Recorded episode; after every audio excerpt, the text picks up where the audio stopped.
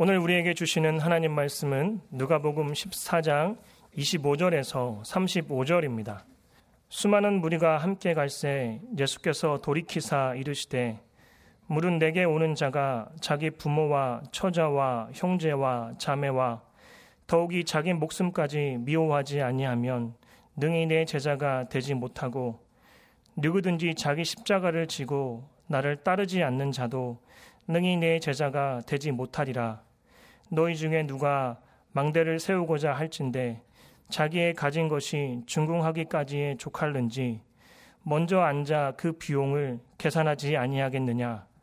그렇게 아니하여 그 기초만 쌓고 능히 이루지 못하면 보는 자가 다 비웃어 이르되 이 사람이 공사를 시작하고 능히 이루지 못하였다 하리라. 또 어떤 임금이 다른 임금과 싸우러 갈 때에 먼저 앉아 1만 명으로서 저 2만 명을 거느리고 오는 자를 대적할 수 있을까? 헤아리지 아니하겠느냐? 만일 못할 터이면 그가 아직 멀리 있을 때에 사신을 보내어 하친을 청할지니라. 이와 같이 너희 중에 누구든지 자기의 모든 소유를 버리지 아니하면 능히 내 제자가 되지 못하리라. 소금이 좋은 것이나 소금도 만일 그 맛을 잃으면 무엇으로 짜게 하리요? 땅에도 걸음에도 쓸데없어 내버리느니라. 들을 기가 있는 자는 들을지어다 하시니라. 아멘. 먼저 김영준 목사님의 근황에 대해 전해드리겠습니다. 김 목사님은 지난 6월 22일에 뇌경색 판정을 받고 입원하였다가 퇴원하여 지금은 통원하면서 검사와 치료를 받고 있습니다.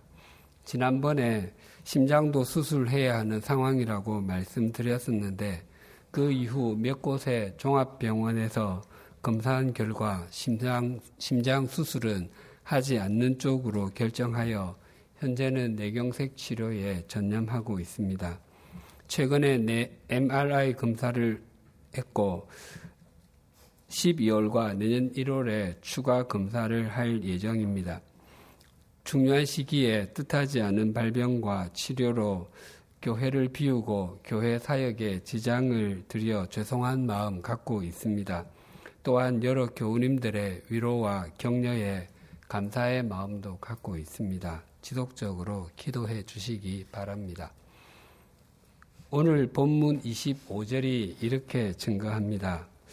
수많은 무리가 함께 갈새 예수께서 돌이키사 이르시되 한 바리새인 지도자의 집에 초대를 받으신 예수님께서 식사를 마치고 나가시자 수많은 사람들이 따라 다녔, 따라 나섰습니다. 함께 가다라는 단어는 모여들다라고도 번역이 되는 동사여서 예수님께서 가실 때에 동행하려는 사람들이 점점 더 늘어나고 있음을 보여줍니다. 성경은 그런 사람들을 무리라고 부릅니다. 그리고 예수님께서 오늘 본문의 말씀을 제자들에게 하셨습니다. 즉, 예수님을 따라 나서는 무리가 있었고 또 예수님의 말씀을 듣는 제자들이 있었던 것입니다. 예수님의 주변에는 항상 무리가 따라다녔습니다. 여러 병자들을 고치실 때에도 떡, 빵 다섯 조각과 물고기 두 마리로 남자의 숫자만 해도 5천 명을 먹이시는 표적을 행하실 때도 그러하였습니다. 그러나 예수님께서는 무리를 무시하지 않으시면서도 제자들에게 사역을 집중하셨습니다. 마태복음 4장 23절에서 25절이 이렇게 증가합니다. 예수께서 온 갈릴리에 두루 다니사 그들의 회당에서 가르치시며 천국 복음을 전파하시며 백성 중에 모든 병과 모든 약한 것을 고치시니 그의 소문이 온 수리아에 퍼진지라 사람들이 모든 앓는 자 곧 각종 병에 걸려서 고통 당하는 자 귀신 들린 자 간질하는 자 중풍 병자들을 데려오니 그들을 고치시더라 갈릴리와 데가볼리와 예루살렘과 유대와 요단강 건너편에서 수많은 무리가 따르니라. 예수님께서 하신 사역을 세 가지로 정리하면 가르치시는 사역, 전파하시는 사역, 그리고 고치시는 사역입니다. 이 세 가지 중에서 사람들에게 가장 박수를 많이 받은, 받은 것은 아마 고치시는 사역이었을 것입니다. 예수님께서 고치시는 모습을 보고 수많은 무리가 전국 각지에서 몰려왔다고 증언합니다. 그러나 예수님께서는 그 몰려오는 사람들을 기뻐하지 않으시고 또 거기에 안주하시지도 않으셨습니다. 마태복음 5장 1절이 이렇게 증가합니다. 예수께서 무리를 보시고 산에 올라가 앉으시니 제자들이 나온지라. 예수님께서는 수많은 무리를 보시고 그들을 피하여 산으로 올라가 앉으셨습니다. 당시에 예수님께서는 회당에서 하나님의 말씀을 앉아서 전하곤 하셨습니다. 그래서 예수님께서 산에, 산으로 올라가 앉으셨다고 하는 것은 하나님의 말씀을 전하려고 하셨다는 의미입니다. 그때 무리들이 나온 것이 아니라 제자들이 나왔습니다. 아시는 바와 같이 마태복음 5장, 6장, 7장을 산상수훈이라고 합니다. 예수님께서는 산상수훈을 통해서 하나님의 백성인 그리스도인이 어떻게 살아야 하는지를 자세히 말씀하셨습니다. 산상수훈에는 병자를 고치시는 일도 없고 표적을 행하시는 내용도 없습니다. 오직 말씀만 있습니다. 예수님께서 산상수훈을 마치시고 내려왔을 때를 마태복음 8장 1절이 이렇게 증가합니다. 예수께서 산에서 내려오시니 수많은 무리가 따르니라. 예수님께서 산에서 내려오시자 다시 수많은 무리가 따르기 시작했습니다. 그들은 예수님께서 행하시는 일들 중에서 병자들을 고치시는 것이나 기적을 행하시는 것을 보기 원했던 것이었습니다. 그러나 기적 같은 일들이 사람을 변화시키지 아니하고 말씀, 하나님의 말씀이 사람을 변화시킵니다. 기적 같은 일들은 변화의 동기만을 제공해 줄 뿐입니다. 기적이 사람을 변화시키지 못한다고 하는 것은 구약 성경 출애굽기만 보아도 잘 알 수 있습니다. 이스라엘 자손들이 결코 잊을 수가 없고 또 그들에게 결코 잊힐 수도 없는 최고 최대의 기적은 출애굽의 사건과 홍해가 열린 일입니다. 그들은 하나님의 역사를 떠올릴 때마다 출애굽의 때의 일을 기억했습니다.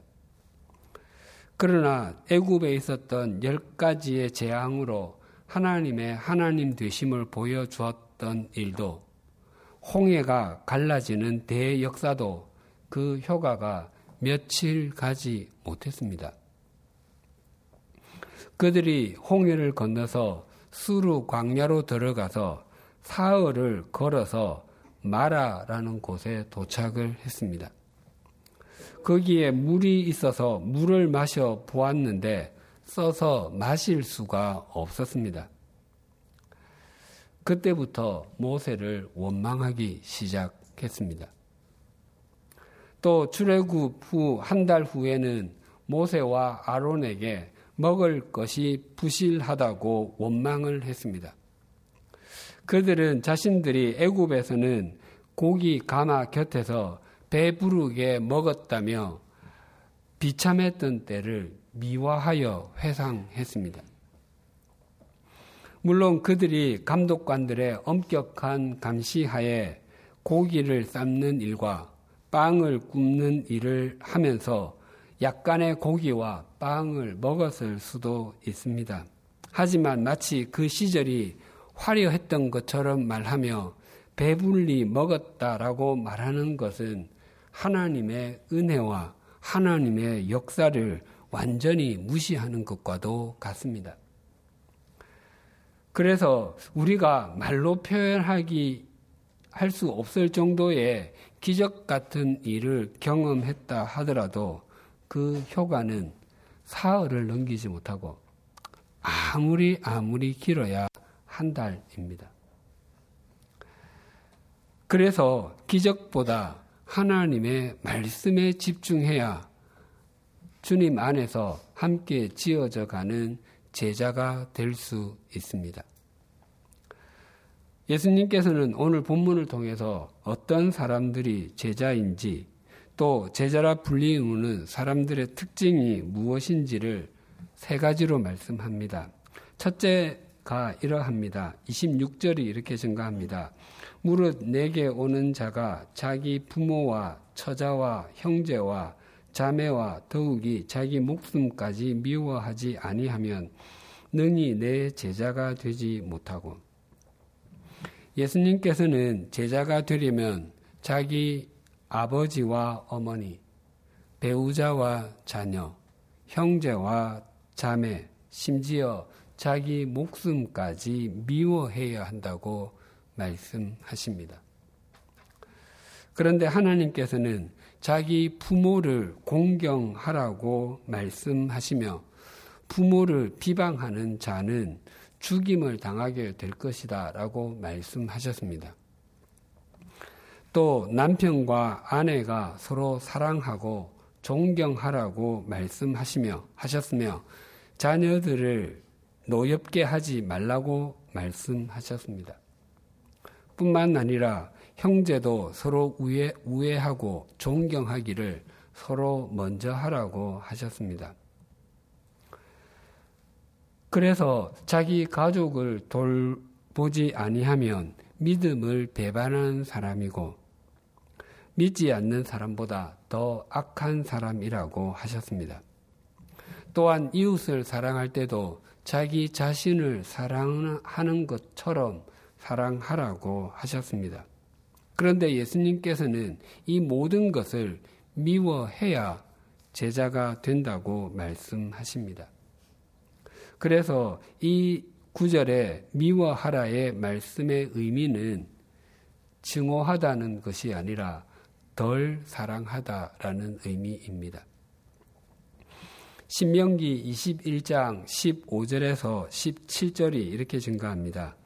어떤 사람이 두 아내를 두었는데 하나는 사랑을 받고 하나는 미움을 받다가 그 사랑을 받는 자와 미움을 받는 자가 둘 다 아들을 낳았다 하자 그 미움을 받는 자의 아들이 장자이면 자기의 소유를 그의 아들들에게 기업으로 나누는 날에 그 사랑을 받는 자의 아들을 장자로 삼아 참 장자 곧 미움을 받는 자의 아들보다 앞세우지 말고 반드시 그 미움을 받는 자의 아들을 장자로 인정하여 자기의 소유에서 그에게는 두 몫을 줄 것이니 그는 자기의 기력의 시작이라 장자의 권리가 그에게 있음이니라.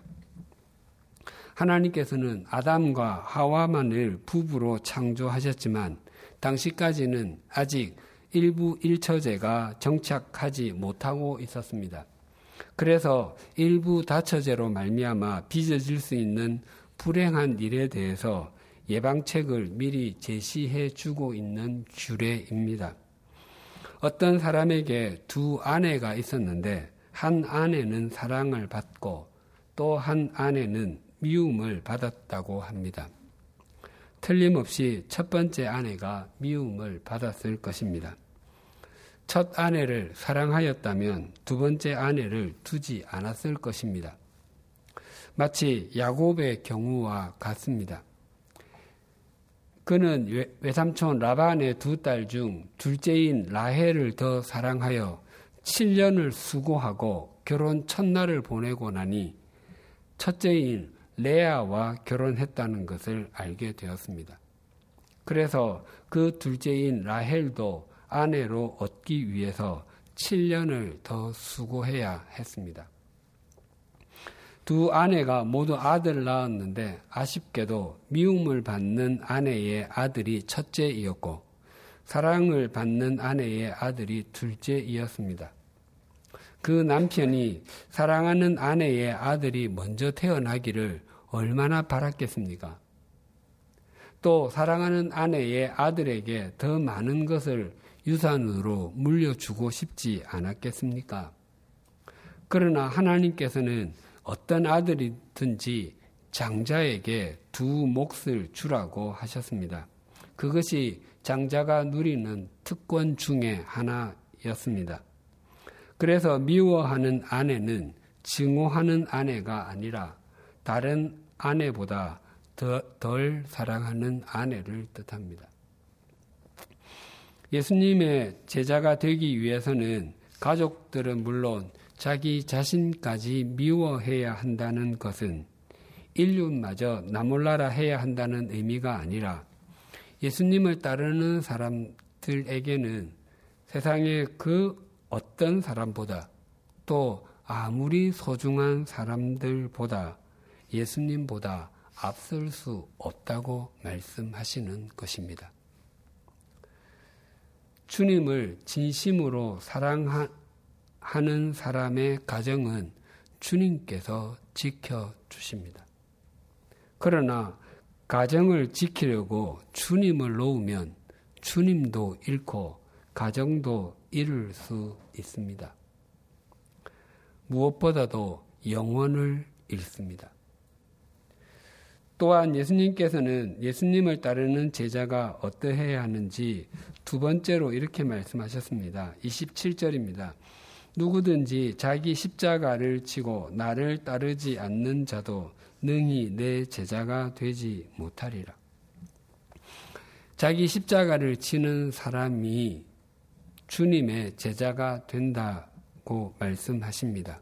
그렇다면 자기 십자가란 무엇입니까?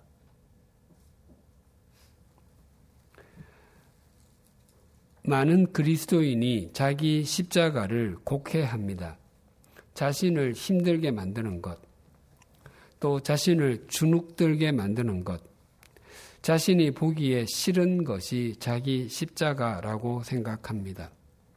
예를 들면 예수 믿지 않는 배우자, 하라는 공부는 안 하고 속썩이는 자녀, 자기를 색안경 끼고 바라보는 시댁 식구들, 찾아가면 닭은 잡지 않고 사위인 자신을 잡으려고 하는 처가 식구들, 직장에서 꼴도 보기 싫은 상사, 동료, 부하 직원 등등을 자기 십자가라고 합니다.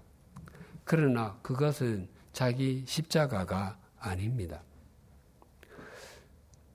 그들은 자기 자신이 사랑해야 할 대상이고 섬겨야 할 대상입니다. 우리 교회에는 주일에 여러 건물에 흩어져서 예배를 드립니다. 하지만 예배 드리는 건물의 외부나 옥상 어디에도 십자가가 세워져 있지 않습니다. 양화진에서 외부에 드러난 십자가는 성교관 지붕에 있는 작은 십자가가 유일한데 선교 기념관은 우리 교회의 것이 아니라 100주년 기념재단 소유의 건물입니다.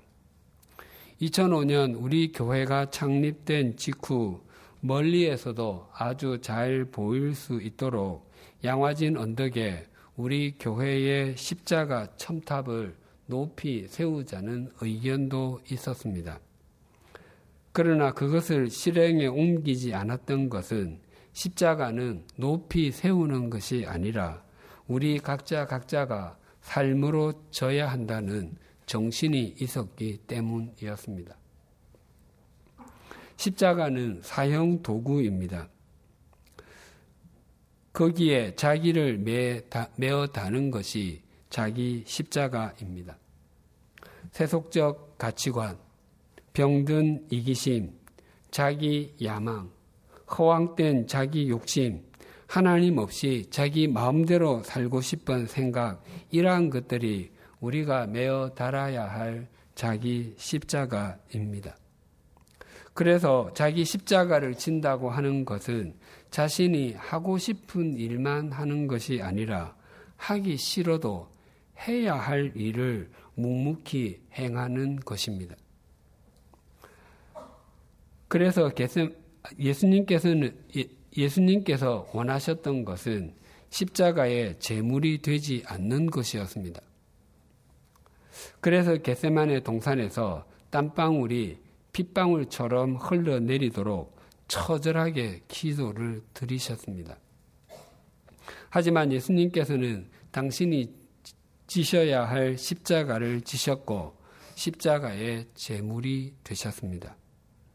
우리는 그 주님을 따르기 원하는 사람들이기 때문에 자기 십자가를 지는 삶을 살아야 하는 사람들입니다.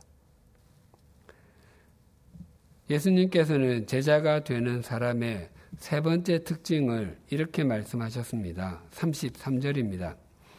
이와 같이 너희 중에 누구든지 자기의 소유 모든 소유를 버리지 아니하면 능히 내 제자가 되지 못하리라. 제자가 어떠해야 하는지에 대한 예수님의 모든 말씀은 역설적입니다. 세상적인 기준으로는 설명이 잘 안 되는 부분입니다.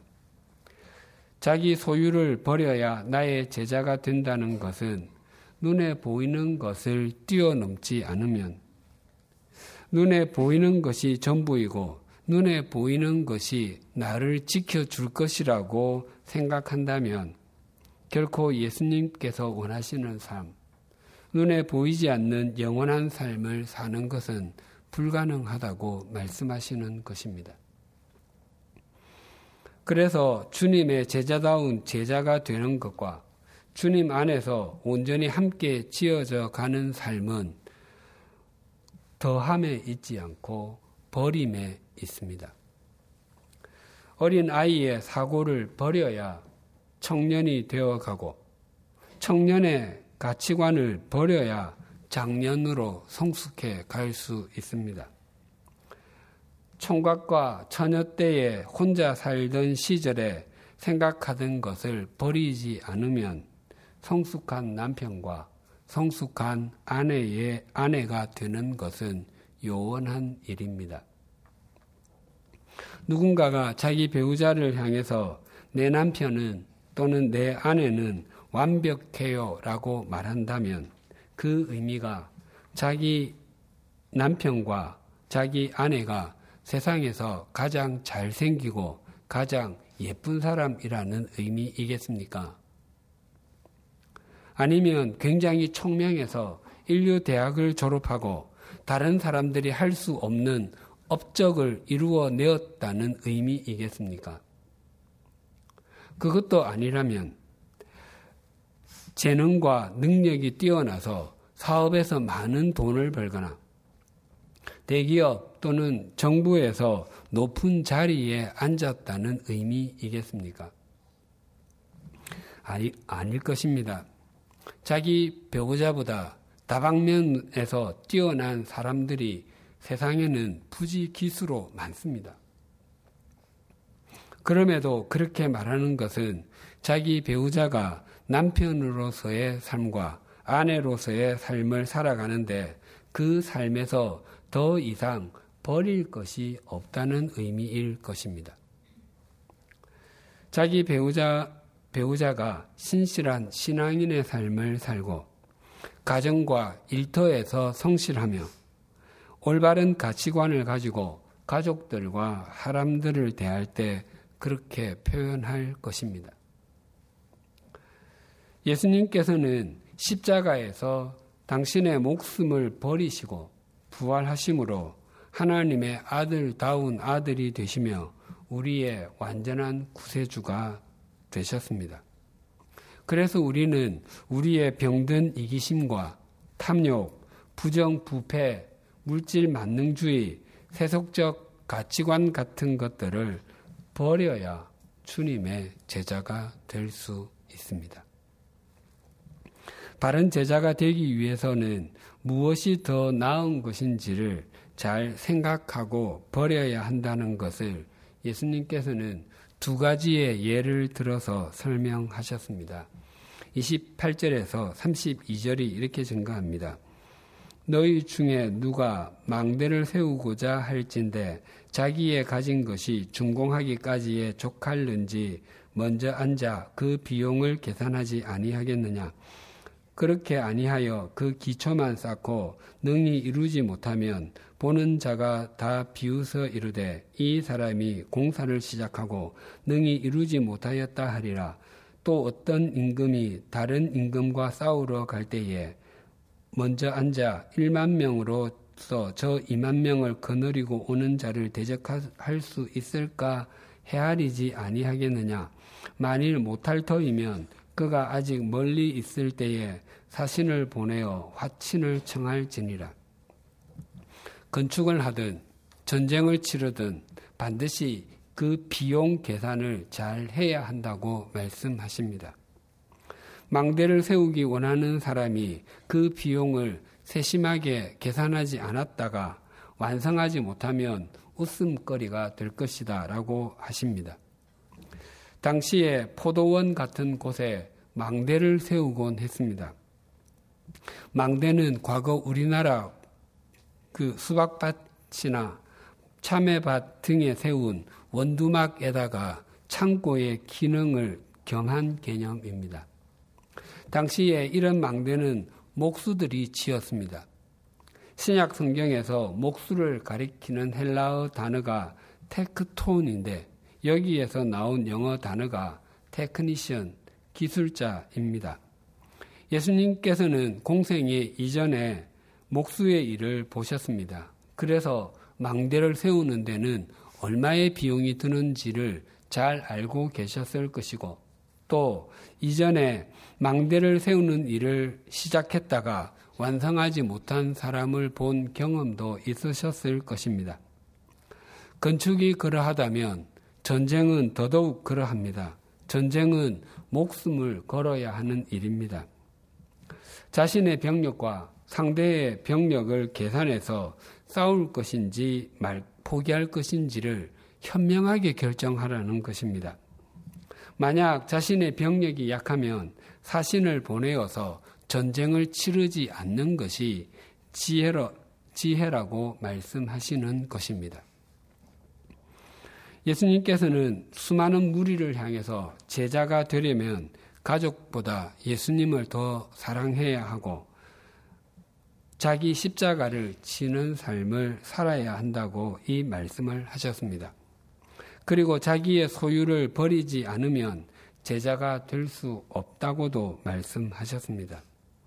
예수님께서 이렇게 말씀하시는 것은 이런 사람들을 통해서 하나님의 나라가 지어져 가며 하나님의 뜻을 이 땅에 펼쳐 가신다는 의미입니다. 20세기 초중반을 살았던 스코틀랜드 출신의 성서학자 윌리엄 바클레이의 책에 유대에 전해지는 이런 이야기가 있습니다. 예수님께서 이 땅에서 33년의 생애를 마치시고 천국으로 돌아가셨을 때 그때 한 천사가 예수님과 대화를 나누게 되었습니다. 그 천사가 예수님의 손에 난 못자국을 보고 물었습니다. 주님은 세상에서 심한 고생을 받으신 것이 틀림없지요.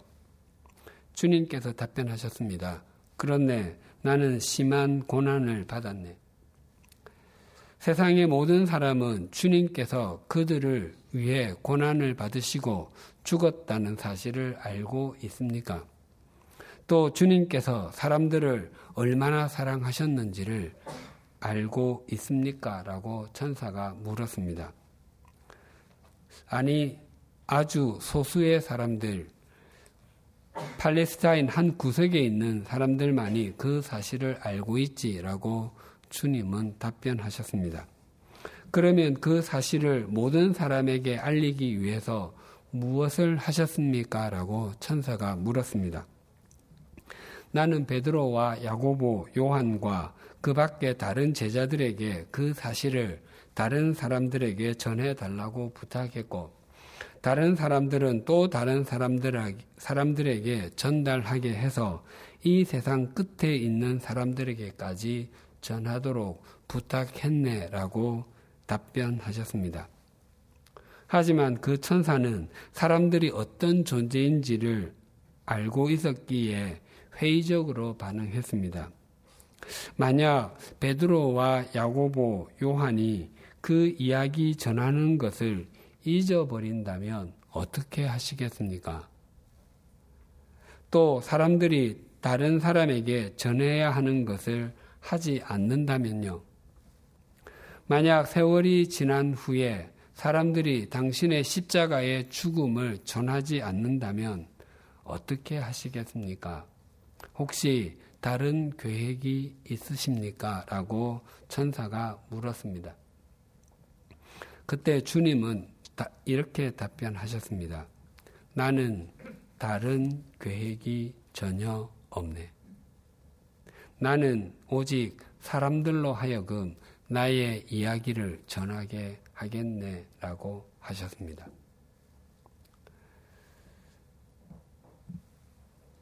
주님은 우리와 이렇게 묶여 있습니다. 주님은 우리 없이는 아무것도 하지 않으시려고 하고 우리 역시 주님이 없이는 아무것도 할 수 없는 존재입니다.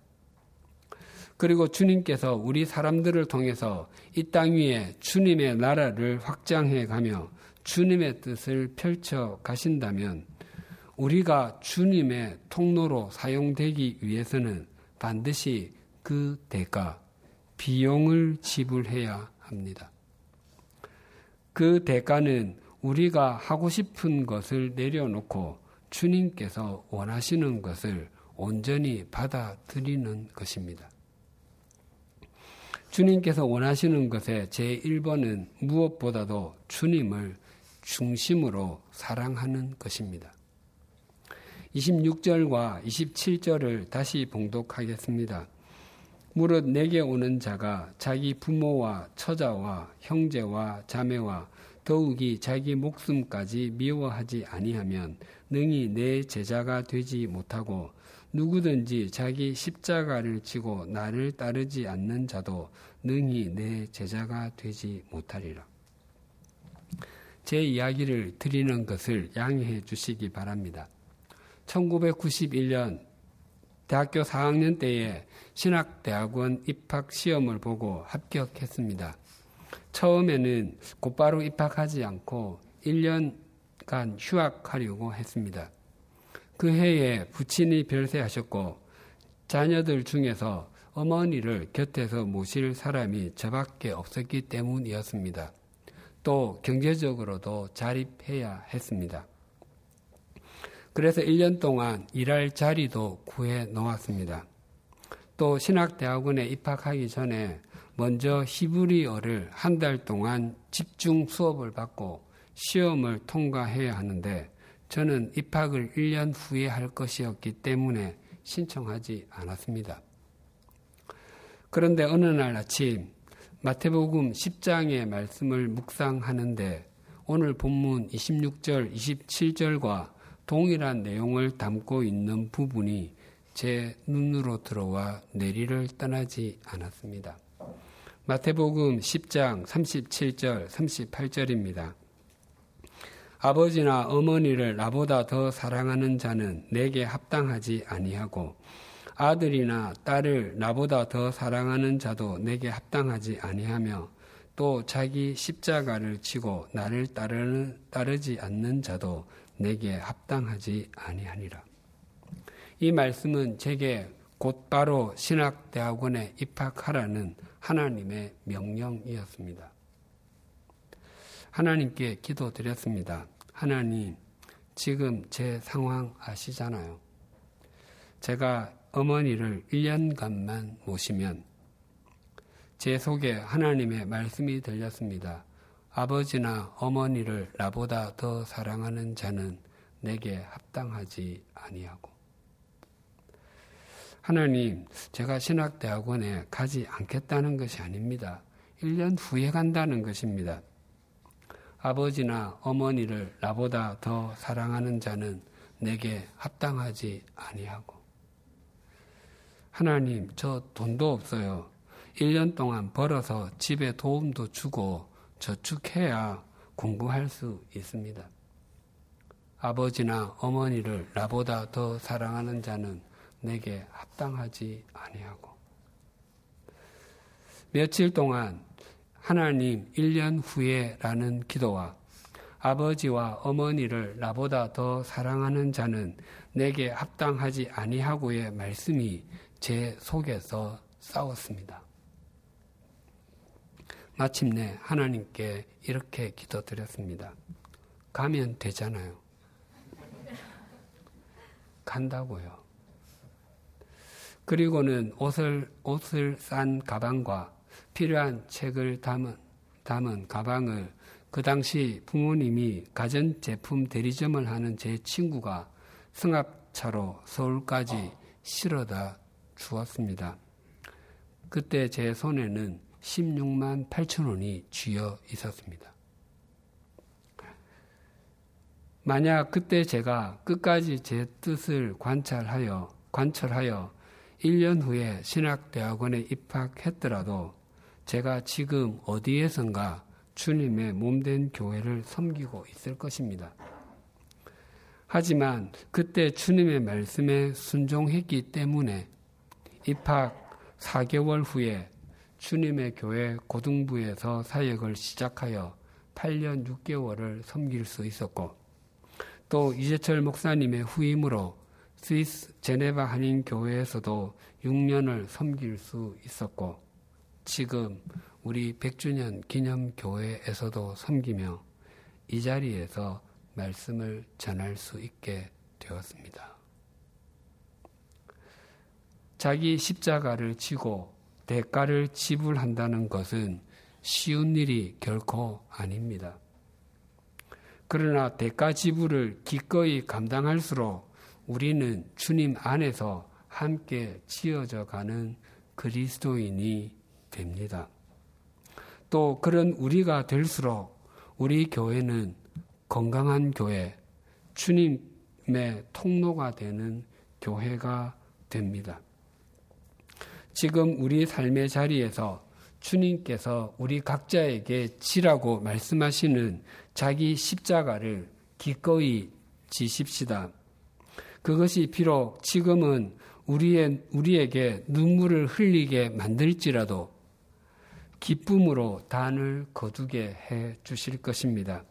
그런 우리를 통해서 우리 가정이 새로워지고 한국 교회가 정화되며 우리 사회가 달라지게 될 것입니다. 기도 드리시겠습니다.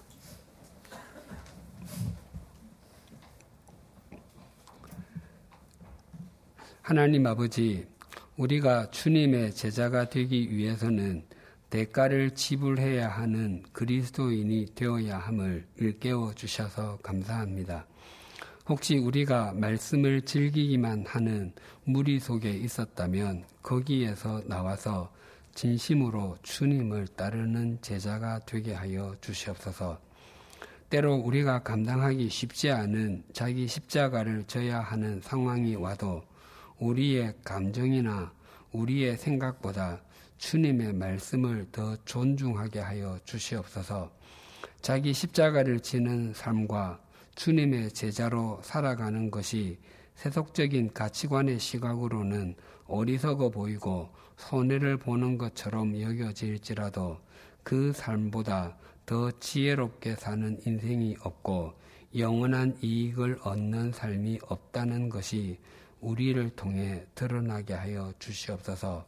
바라옵나니 우리 모두가 주님의 신실한 제자 대가를 지불하는 그리스도인이 되게 하여 주시옵소서. 예수님의 이름으로 기도드립니다. 아멘.